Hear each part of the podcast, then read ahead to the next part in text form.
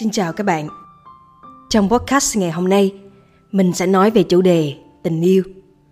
Cụ thể đó là vượt qua những tổn thương sau khi chia tay. Mình đã từng thương, từng yêu và đặc biệt mình cũng từng trưởng thành nhờ vào tình yêu. Dĩ nhiên, cái nào nó cũng có cái giá của nó. Ờ, để mà được trưởng thành á, thì mình cũng phải trải qua những cái thương đau nè, tổn thương nè. Ờ, và cũng có những cái giai đoạn trong quá khứ. Mình tự hỏi, mất bao lâu để quên đi một người? Ờ, làm thế nào để có thể quay trở về trạng thái bình thường mới? Ừ. Hay một cái câu hỏi khác đó là làm sao để vượt qua những cái ký ức mà mình đã từng có trong tình yêu? À, có rất là nhiều cách. Ví dụ như um, có thể dùng chất kích thích nè, bia rượu nè. À, khi mình uh, uống thì có cảm giác như là những cái nỗi buồn á, nó sẽ được vơi đi á. À, hoặc cách thứ hai thì mình có thể chọn cách đi du lịch. Thứ ba thì mình có thể tham dự vào những cái buổi retreat, những cái uh, những cái buổi chữa lành. Uhm. Hoặc là thứ tư thì mình có thể tham dự những khóa thiền như cách Vi đã từng làm. Và cách thứ năm đó là mình sẽ đối diện với cảm xúc của mình ngay chính thực tại này mà không cần phải đi đâu cả. Đối diện với cảm xúc của chính mình. Các bạn biết là Sigmund Freud, như Vi có từng đề cập ở trong một podcast lần trước, ông chính là cha đẻ của ngành phân tâm học. Ông có nói một cái câu đó là cái việc mà mình đối diện với cảm xúc của mình á, những cái cảm xúc mà bất an nè, những cái bế tắc nè ở trong lòng của mình á, đây chính là một cách để cho mình chữa lành những cái tổn thương về mặt cảm xúc. À, và James Pennebaker, ông đã thực hiện một cái nghiên cứu để kiểm nghiệm những cái lời mà Sigmund Freud đã từng nói. Ông mời những cái bạn sinh viên ở trường đại học tham dự cuộc khảo sát này. Mỗi ngày các bạn đó sẽ đến và viết trong vòng mười lăm phút. Liên tục trong vòng ba ngày như thế. Bạn sẽ lựa chọn hai cách. Một á, là sẽ viết về những cái điều tồi tệ nhất, những cái điều khó khăn mà mình đã từng trải nghiệm qua trong suốt những tuần vừa rồi. Đây là nhóm thứ nhất. Và nhóm thứ hai á, là bạn có thể chọn cách chọn viết những cái điều thường nhặt nhất trong ngày. Những cái, những cái điều nhỏ nhặt tầm thường và bình thường nhất, như là ăn uống, đi chợ, nấu cơm, kiểu như vậy. À. Thì kết quả của nghiên cứu cho thấy những người mà trong nhóm A đó, trong nhóm của những người mà viết về những cái điều, đối diện với những cái điều tồi tệ nhất trong cuộc sống của họ, lại là nhóm có một sự cải thiện nhất định trong cuộc sống. Thời điểm ban đầu khi mà họ đối diện với cảm xúc của họ, họ cảm giác vô cùng là khó chịu, bất an. Nhưng mà sau sáu tháng sau, cái nhóm A nè, những người mà trong cái nhóm A đó, cái cuộc sống của họ được cải thiện hơn rất là nhiều so với những người thuộc về nhóm B. À, Vi nghĩ là mình viết về những điều tầm thường và nhỏ nhặt á, không phải là không phải là trong cuộc sống mình không có những khó khăn đâu. Ai cũng có những cái khó khăn á, mà chỉ đơn giản là mình không muốn nhìn vào nó thôi. Chứ cuộc sống nó sẽ không bao giờ là hoàn hảo và trọn vẹn. Ừ, mỗi ngày sẽ đều có những cái cái góc khuất nè, đều có những cái điều mà nó khiến cho mình vô cùng khó chịu á. Nhưng mà khi mình đặt bút, bút, bút xuống mình viết á, thì mình chỉ đơn giản viết những cái dụ như hôm nay ăn cái gì, hôm nay bạn đùa gì. Thì những cái cảm xúc này nó chỉ nằm ở trên bề mặt thôi. Mình chưa có đối diện thật sự những cái nỗi đau, những cái tổn thương, những cái điều thật sự làm mình bất an trong một ngày, hoặc trong một tuần vừa qua, hoặc trong những cái tuần vừa qua. Ừ.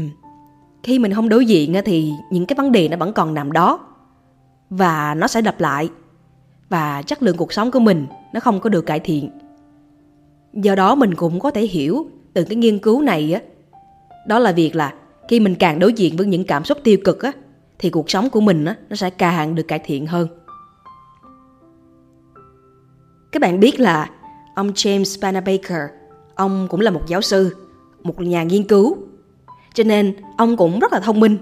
Ông không chỉ dừng lại cái việc là mình đối diện hay không đối diện, mà ông còn đi sâu hơn nữa. Với cái nhóm A nè, ông bắt đầu nhìn được vấn đề đó là trong cái sự phát triển, cuộc sống mình phát triển, nó cũng có hai hai khía cạnh nữa. Một là phát triển bình thường, vừa vừa, và hai là phát triển vượt bậc. À, và khi mà ông bắt đầu đếm những cái từ, những cái từ mà mọi người viết ra, ông bắt đầu nhận thấy được là với những cái nhóm người mà cái từ của họ viết ra đó thuộc về, nó liên quan đến cái những cái từ thuộc về cảm xúc á, ví dụ như là vui, buồn, giận hờn á, thuộc một nhóm. À, và cái nhóm thứ hai á, là cái nhóm mà có những cái từ ngữ nó liên quan đến cái cụm từ như là nhận ra rằng, học được rằng, ý thức được rằng. À, thì ông chia ra, ông chia thành hai nhóm. Và ông mới nhận ra là cái nhóm mà những người mà viết tập trung vào những cái, những cái từ diễn tả cảm xúc á, cái mức độ phát triển của họ nó không mạnh bằng cái nhóm thứ hai. Cái nhóm mà những người mà có những cái ngôn từ như là tôi hiểu được rằng, tôi nhận ra rằng. À, thì cái nhóm thứ hai này nè, những người thuộc nhóm thứ hai này là những người phát triển cực kỳ cao, cực kỳ mạnh, cực kỳ nhanh. À, ví dụ đi ha. Ví dụ một bạn A, bạn A hôm nay bạn giận với chó, bạn bị chó cắn. Thế là bạn ghi nhật ký đó là hôm nay tôi bị chó cắn ngay cái miệng và tôi cảm thấy rất là đau. Trong cuộc đời tôi chưa bao giờ bị chó cắn luôn á. Và điều này đã khiến tôi phải đi chích thuốc ngừa. Nó vô cùng tốn tiền. À, thì đây là cái bạn A, bạn đối diện với cảm xúc của mình. Rồi, bạn B đi. Bạn B cũng bị tương tự như thế, nhưng mà bạn có một cái ý thức cao hơn một xíu. Bạn nói thêm đó là và tôi nhận ra rằng khi mình giỡn chơi với chó thì mình đừng có xì cái mặt của mình vô cái mặt con chó. Và mình đừng có chọc tức nó, bởi vì khi nó mà tức lên thì nó cắn cái miệng mình. Và mình nhận ra rằng mọi thứ dữ nó cũng có giới hạn của nó thôi. À, thì nhờ như thế mình sẽ được, mình sẽ có những cái bài học riêng của chính bản thân mình. À, thì nếu mà theo James James Pennebaker thì ông cho rằng việc mình nhận diện được cảm xúc là một điều, và đồng thời mình nhận diện ra những cái bài học đằng sau những cảm xúc đó, thì đây sẽ là một bước phát triển cao hơn. Thì đây là cái kết quả nghiên cứu của James Pennebaker. Thì quay trở lại cái, cái luận điểm ban đầu của um, Sigmund Freud. Ông cho rằng khi mà ta càng đối diện với những cảm xúc, những cái bế tắc bên trong của mình á, mình sẽ càng chữa lành được những cái tổn thương bên trong. Cũng tương tự như trong tình yêu, khi mình yêu, mình sẽ trải qua rất là nhiều những cái tổn thương. Nhưng mà khi mình gặp vấn đề á, mà mình không có đối diện với cảm xúc của mình, mình không có nhìn nhận lại những cái điều diễn ra á, thì rất là khó để cho trái tim của mình được chữa lành. Và đồng thời khi mà mình, mình đối diện với bản thân đi, và mình coi thử là mình học được gì trong những cái tình huống này, thì đây mới là một cách giúp cho mình xoa dịu những cái tổn thương đã từng trải qua trong quá khứ và bước tới cuộc sống này. À, mình rất là thích viết. Từ nhỏ, mỗi lần mà có những cái cái bất an, những cái hiểu lầm, mình không có thích giải thích. Nhưng mà một cách mà mình hay làm đó là mình sẽ chọn viết cách viết nhật ký. Mình sẽ đối diện hết tất cả những cảm xúc của mình. À, nhưng mà lúc nhỏ mình chỉ dừng lại cái việc là bộc bạch những cái cảm xúc mình từng trải qua. Mình chưa có đến được một cái bước đó là nhận được những cái bài học cần có. Việc của mình chỉ đơn giản là có cái gì ghi xuống. À, và khi mình ghi xuống á, mình cảm giác như là mình được an ủi, an ủi phần nào. Và mình vẫn tiếp tục giữ cái thói quen viết lách như thế cho đến khi mình trưởng thành, mình lớn hơn, vẫn còn viết. Và trong tình yêu đi ha, mỗi lần mà mình chia tay, mình cũng đều viết. Thì có thời điểm là mình viết về những cái điều mình nhận ra, những cái bài học mình cần có nè. Có thời điểm mình viết về um, nhật ký biết ơn nè. Đồng hành cái việc viết nha, mình vẫn liên tục làm Ho'oponopono trong vòng hai mươi tám ngày. Và rồi mình làm suốt trong vòng sáu mươi tư, sáu mươi lăm ngày. Mình làm suốt như vậy. Từ cái ngày một vì rất là hận, vì rất là ghét đối phương, thì đến cái ngày số sáu mươi tư, sáu mươi lăm gì đó, một cách liên tục nha, vì viết liên tục luôn. Thì cái ngày sáu mươi tư, sáu mươi lăm thì tự nhiên đối phương nhắn tin cho mình. và hỏi hỏi mình là dạo này sao rồi, sống ổn không, kiểu như vậy. Khi mà trái tim của mình không còn hận, không còn thù nữa và không còn mong đợi gì nữa, thì người ta lại lại đến một cách bất ngờ, kiểu như vậy. Họ đến, người ấy đến trong cái thời điểm là trái tim mình không còn thù hận nữa, và trái tim mình cũng không còn quá um, nồng nhiệt nữa, thì mình lại thấy là cuộc sống mình đã tốt hơn rất là nhiều rồi, cho dù có hay là không có đối phương. Ừ, thì mình cảm giác như là cái việc mình viết á, và mình nhận ra những cái bài học á, thật sự nó có, nó có tính chữa lành thật sự luôn á. Các bạn, khi mình đau khổ á, thì mình mới mong muốn được tìm thấy một cái phương pháp để giúp cho mình bước ra khỏi cái hoàn cảnh đó. Quay lại cái ý ban đầu, Sigmund Freud đã từng nói, khi mình càng đối diện với những ký ức của mình á, thì đây chính là cách mình sẽ chữa lành những cái tổn thương, những cái bế tắc về mặt cảm xúc mà mình đã từng trải qua. Nói đến hai chữ ký ức á, thì mình sẽ có đến cái chữ là ký ức vui và ký ức buồn. Có những ký ức mà nó cũng ám ảnh mình vô cùng nữa. Và vì nó ám ảnh vô cùng sâu sắc như thế, nó khiến cho mình vô cùng sợ. Ví dụ như lúc nhỏ mỗi ngày Vi đều được chở tới một cái, nó gọi là gì ta? Nhà của Vi cách với cái quán của ba Vi làm á, là khoảng chừng, đi khoảng chừng là ba mươi phút. Những cái năm hai nghìn thì rất là lâu rồi. Thì cái khoảng cách mà ba mươi phút với, với Vi, một đứa trẻ, một đứa trẻ á, nó là vô cùng xa. Ừ, cái quán của ba Vi á, thì nó nằm ở trên quốc lộ. Và quốc lộ thì chỉ toàn là xe hơi, chỉ toàn là cửa hàng bán đồ ăn hoặc là sửa xe, hoặc là toàn là xe hơi không à. Thì mỗi ngày má của Vi lại chở Vi tới cái chỗ quán của ba để ngồi coi quán cho ba. Và một mình mình ở trong một căn nhà tối đó. Có những cái chú mà tới thì mình sẽ tiếp khách nè, mình sẽ nói là à, đợi con xíu, con gọi cho ba, hoặc là chú có vấn đề gì không, a bê xê. Từ lúc nhỏ là mình phải làm việc với những người lớn, mình phải nói chuyện với những người lớn. Và mình ngồi trong một căn nhà trên một quốc lộ. Căn nhà đó vô cùng tối. Đến hiện tại mình vẫn còn nhớ, mình vẫn còn nhớ là cái gian bếp nó như thế nào và nó tối vô cùng ra sao. Mỗi ngày mình đều ngồi trong cái không gian đó. Chắc chắn là mình không ngồi trong phòng, có phòng à, nhưng mà mình hay ngồi ở trước cửa. Bởi vì đó là cái không, cái không gian mà sáng nhất mà mình có thể đỡ sợ nhất. Và mỗi lần mà đi vệ sinh á, thì mình đều có một cái nỗi ám ảnh nhất định á, đi xuống thật là nhanh và cầu nguyện nữa. Và sau khi mà đi vệ sinh xong thì mình chạy lên trên thật là nhanh. Có lẽ là lúc đó mình quá thấp để mình có thể vươn tới và bật cái đèn. Hoặc là có lẽ là mình sống ở trong một ngôi nhà một mình á, cho nên mình phải đối diện với cái, với cái sự bóng tối rất là nhiều và dày đặc trong tuổi thơ. Mình có một ký ức mình ám ảnh bởi cái bóng tối. Khi đó sau, sau này khi lớn lên á, mình hay có cái thói quen là khi mà ngủ á, là mình sẽ xoay cái mặt vào trong. Mình rất là sợ những bóng tối đằng sau lưng của mình. Hoặc là mình sẽ đắp cái mền lên, mình che cái mặt lại. Sau này khi mình lớn lên á, mình mới nhận ra là cái nỗi sợ mọi người, nó có hai, hai cách lận. Nó có hai con đường. Lúc nhỏ mình chỉ thấy một con đường, đó là nó khiến mình bị tê liệt. Mình bị mình bị mắc kẹt lại ở trong cái nỗi ám ảnh đó. Và cái con đường thứ hai á, là từ trong chính nỗi sợ này, nó dạy cho mình bài học về sự an toàn nữa. Có một đợt mà khi mình lớn á, mình lớn hơn một chút, lớp mười hai thì phải, mình vẫn còn cái nỗi sợ đó. Có một lần nọ, mình quyết định là một lần này liều một lần thôi. Mình sợ đúng không? Hãy quay lưng ra đi, hãy đối diện với nỗi sợ đó thử một lần này thôi. Và khi mình quay lưng ra đó, mình không thấy cái gì hết. Lúc đó mình thở phào nhẹ nhõm á.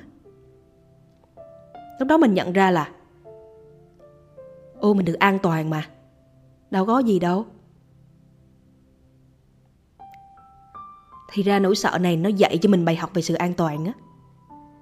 Mình càng sợ mà mình càng đối diện nó nữa, thì mình mới thấy được là đằng sau cái nỗi sợ này là sự an toàn á. Mình vẫn bình yên mà. Và chính cái khoảnh khắc đó, chính từ giây phút đó mình hết còn, mình hết sợ nỗi bóng tối nữa. Tính từ cái giây phút đó mình không còn sợ là tối ngủ phải quay mặt vô tường nữa. Cả cái tuổi thơ của mình, mình mang bên trong của mình á, là nỗi sợ về bóng tối, nỗi sợ về một điều vô hình nào đó. Và khi mình càng sợ, nó càng khiến cho mình bị tê liệt cái đầu của mình á. Mình không dám hành động, mình không dám làm cái gì hết. Nhưng mà một lần nọ mình dám thách thức bản thân mình. Mình kêu là sợ đúng không? Hãy đối diện với nỗi sợ một lần thử đi, để coi thử đằng sau cái nỗi sợ đó nó là cái gì. Thì sau đó mình nhận ra là đằng sau nỗi sợ chính là sự an toàn. Hoặc là nói về cô em của mình đi. Em của mình mới vô Sài Gòn và em bắt đầu nhập học. Trong cái tâm thức của em á, trong cái, cái kỳ vọng của em á, là khi vô Sài Gòn là sẽ có chị dẫn đi nhập học, sẽ có chị dẫn đi đăng ký um, ký túc xá, sẽ có chị dẫn dắt hết tất cả mọi thứ. Mình cũng biết là em mình có cái tư duy đó.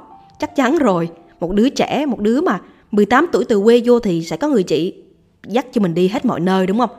Mình cũng nghĩ như vậy. Nhưng mình không làm như vậy. Mình biết đó là mình còn có công việc riêng của mình nữa, và mình không thể nào đồng hành với em mình đi hết các cuộc đời này được. Nhưng mình sẽ giúp em mình nhận ra cái nỗi sợ của em là gì, và giúp cho em mình nhận ra đằng sau nỗi sợ chính là sự an toàn. Mình cho em mình tự đi trên cái hành trình đó.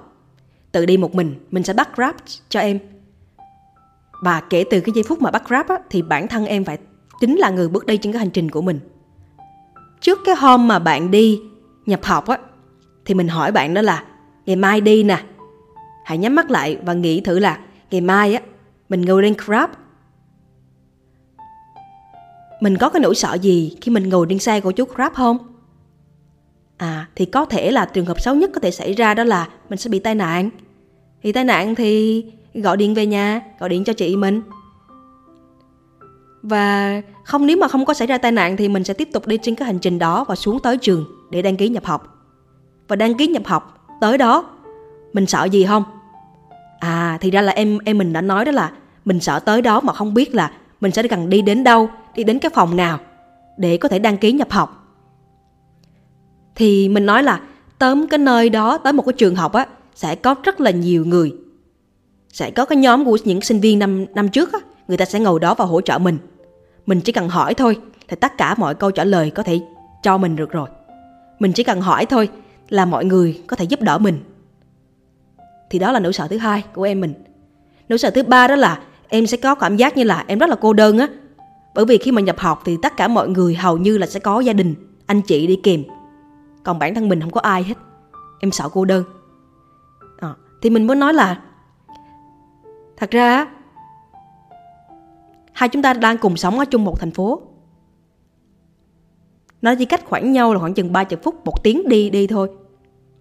Mình nói với em mình đó là chị luôn tin em là một người vô cùng mạnh mẽ. Mạnh mẽ nhất trong nhà này.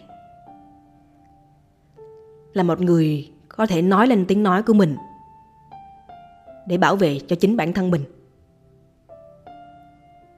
Và cho dù bất cứ chuyện gì xảy ra thì em đều có thể gọi điện cho chị.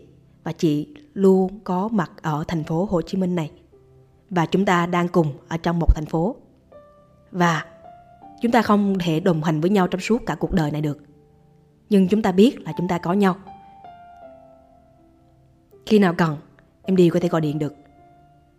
À, và khi mà em mình chia sẻ những cái nỗi sợ bạn có, và từng cái nỗi sợ đấy, mình đều giải thích, mình đều chia sẻ cho bạn những góc nhìn từ một người chị. Thì sau đó bạn em đã nói là em không còn sợ gì nữa, bởi vì có chị ba ở đây rồi. Mình cảm thấy rất là an tâm ấy. Mình tin tưởng cái hành trình của bạn ấy.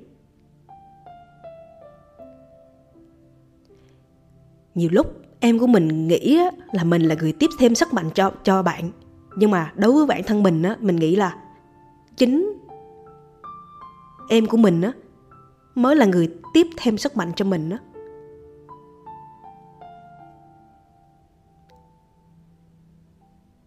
Đôi lúc mình cảm giác như là mình rất là khắt khe với em á, kiểu như là mình đi dạy đi ha, à, khi mà mình đi dạy, học viên có một câu hỏi gì đó, khi họ hỏi mình á thì mình rất là chào đón để trả lời tất cả mọi thứ. Nhưng mà em của mình á, mỗi lần mà các bạn hỏi mình á, mình không có cho các bạn câu trả lời đâu. Mình mình luôn có một cái nguyên tắc đối với em mình, đó là trước khi hỏi mình bất kỳ cái gì á, phải tự nghiên cứu trước, phải tự có câu trả lời trước, và nếu chỗ nào mà không hiểu á thì mới hỏi. À, có một lần bạn hỏi là giảng giúp em cách phân biệt giữa ờ, in với the.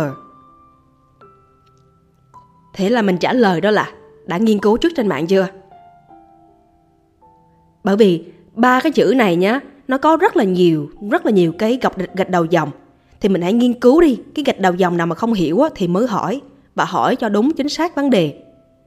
Chứ đừng có đưa đưa ra một cái một cái yêu cầu đó là giải thích cách khác nhau giữa ba cái này.